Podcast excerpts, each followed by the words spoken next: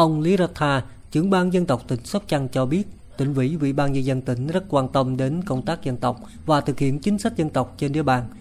Riêng ban dân tộc đã phát huy vai trò trách nhiệm trong tham mưu ủy ban nhân dân tỉnh, ban hành các văn bản chỉ đạo, điều hành, thực hiện chương trình, dự án, chính sách dân tộc,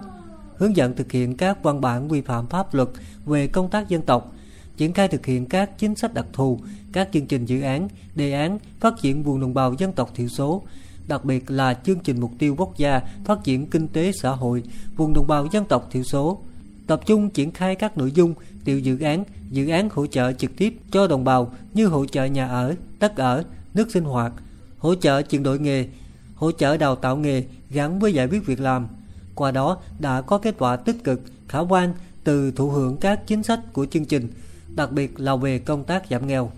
Cụ thể năm 2023, toàn tỉnh còn 8.521 hộ nghèo, giảm được hơn 6.600 hộ, chiếm tỷ lệ hơn 2,5%. Trong đó, hộ nghèo dân tộc thiểu số là 4.253 hộ, chiếm tỷ lệ gần 3,6%. Tổng số hộ cận nghèo trên địa bàn tỉnh là hơn 21.500 hộ, chiếm tỷ lệ hơn 6,4%. Trong đó, hộ cận nghèo dân tộc thiểu số là hơn 8.800 hộ. Ông Lý Ratha cho biết thêm, trong thời gian tới, một trong những nhiệm vụ trọng tâm đó là tỉnh sẽ tiếp tục triển khai hiệu quả chương trình mục tiêu quốc gia phát triển kinh tế xã hội vùng đồng bào dân tộc thiểu số. Theo đó, ban dân tộc sẽ tiếp tục tham mưu hoàn thiện hệ thống văn bản quy định cơ chế hướng dẫn triển khai thực hiện chương trình thuộc thẩm quyền tỉnh,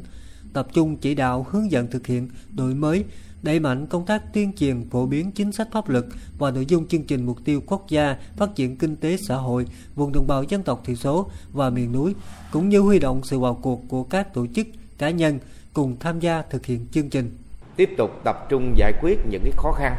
vướng mắc, bức xúc của người dân về vấn đề nhà ở, đất ở, nước sinh hoạt và nâng cao cho được cái hiệu quả đào tạo nghề gắn với giải quyết việc làm